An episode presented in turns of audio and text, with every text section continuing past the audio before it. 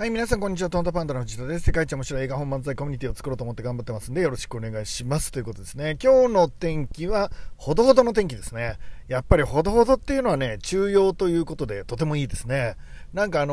ーカンでエネルギーもらいまくりっていうのもいいですし、もう雨でですねしっとりしちゃうっていうのもいいと思うんですけど、この曇りとも言えず晴れとも言えず雨とも言えず、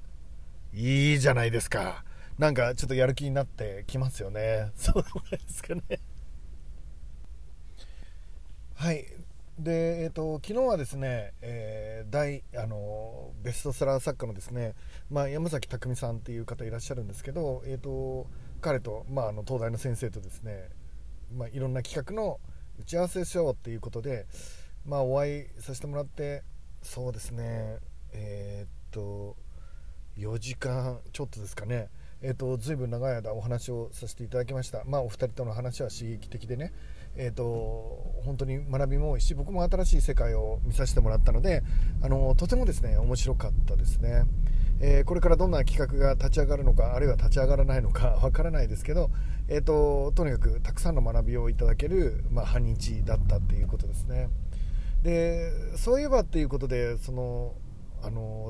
山崎匠さんとですね、昔イタリアンでお食事をさせていただいた時があって、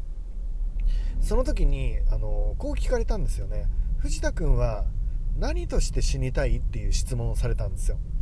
昨日はもう哲学的な問いについての話し合いだったので、ふとそんな、質問されたことを思い出しました。何として死にたいって、超一流の方から、聞かれるわけですよね。どういうことですかって聞いたら、よくニュースとかでお葬式でね、三菱なんとか創業者とか、なんとかレコード創業者とかプロデューサーとか、お葬式の時に肩書きが出るじゃないですか、の葬儀ですみたいな。藤田君はその時にね、ニュースで例えば肩書きなんていう風な紹介で、出たいっていう風に聞かれたんですよ。で、確か僕の当時の記憶では僕ちょっと思いつかなくて、ただの、切り返しオウム返しっていうんですかねをさせてもらいました。匠さんは何で亡くなられたいんですかって、僕ちょっと思いつかないですねって、当時はつまんない答えを僕してたなと思いますけど、多分そういう答えをしてるんですね。で、そのイタリアのレストランで匠さんが答えてくれたのはですね、僕はやっぱりアーティストとして死にたいなって言われていました。アーティストの意味はいろんな意味があると思うんですけど、もう授業でも大成功されてるしね、もちろんアートでも成功されているし、プロデューサーとしても成功されてるし、もちろんご存知作家としてはもう大ベストセラー作家ですから、成功されてるんですけど、作家という肩書きではなくアーティストっていうのがいいんだよねって言っていました。それをねちょっと思い出したんですよね。でおそらくだから美学、美しいっていうものにやっぱりこだわりがあるのかなって思いました。人生をね美しくアートにしていく、あらゆるものをねアートとして美しくしていく、思考方法も作品もそういう意味ではもちろん絵も素晴らしい絵を描かれてる方なんですが、アーティストっていうのに憧れるっていうのは、これはもう本人のドキドキ感の問題で、僕がどうこうそれは正しい間違ってるって判断するとこではなくて、そういう人なんだなってかっこいいなって、感じたのを当時覚えています。で、その後僕も皆さんもちょっと考えてもらえたらいいと思うんですけど、その後僕もちょいちょい考えてたんですよね。多分今僕が亡くなったら自称経営者とかどっからなんだろうな、犯罪を犯した時とか自称経営者とか書かれちゃうのかな。あるいは、よくプロデューサーとかマーケッターとか僕自分のこと呼んだりしますけど、おそらくそういうのプロフィールとかを見て、自称プロデューサー、自称マーケッターみたいな表現にされるのかなって思ったんですけど、どれでもいいって言われたら僕何がいいかなって考えたんですよね。今現在ね、もちろん死ぬ時の歌になったら全然違う書き方が希望になってるかもしれないんですけど、この50をちょっと超えた今の段階で、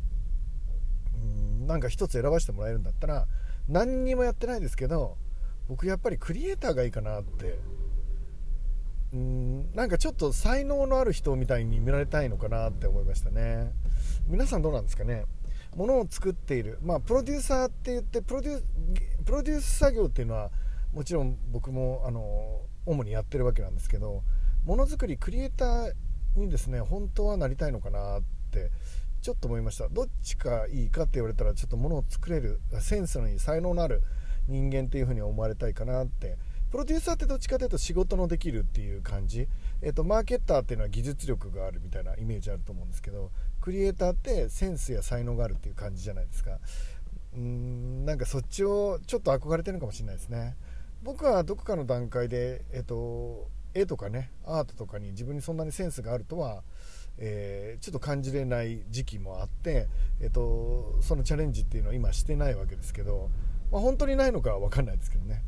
今回いろんな事情で自分の本から書いているので、まあ、ある意味クリエイターになってるわけですけど、それをしてるとやっぱり集中できて、ほとんど寝ないし、なんだろうな、まともな生活できないんだけど、もう集中しちゃって人生 150% かけて作り出すので、まあ、そういう、まあ、性格なんでしょうね。そうなるとなんかね、ちょっと嬉しかったんですよね。ですごい頑張ってる感もあって、すごいチャレンジしてる感もあって、何かものづくりっていいですよね。皆さんどうなんだろうな。で、神社でね、手を合わせてるって、もうすごい大号泣、大福さんと、大福さんじゃない、大黒さんと恵比寿さんが2人並んでるんですけど、その2人と、まあ、よくおしゃべりしてるんですけどね、その時にもすごい一生懸命頑張れてて幸せだっていう風に手を合わせながら泣いちゃったのを覚えてますね。なんかそういう意味で言うと、僕なんか物を作ってるって、まあ、人がどう評価するかは別にして、自分自身が一生懸命何かを作ってるクリエイターであるっていうところに、まあ、魂のなんていうか揺らぎっていうか、響くものっていうかをちょっと感じるなって思っています。はい、皆さんはどんな風に思われてるでしょうか。お葬式の時、肩書きには何て書かれたいですかっていうのをちょっと考えてみると、これで書かれたいなっていうところに自分なんか本当のインサイト、欲望みたいなのがちょっとタッチできるような感じもあるかもしれないなっていうふうに思いました。昨日はまあそれ以外にもたくさんの学びがあったので、まあ、おいおいそれも紹介していこうと思うんですが、日本を、ね、揺るがすような素敵なプロジェクトをね、これからもどんどんやっていきたいと思います。まあ、今はマーケッターでありプロデューサーである、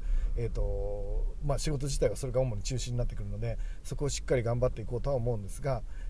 クリエイターとしての僕もね、徐々に力強いものにできたらいいなとは思っています。ただ一ついることは、クリエイターはもう時間かかる。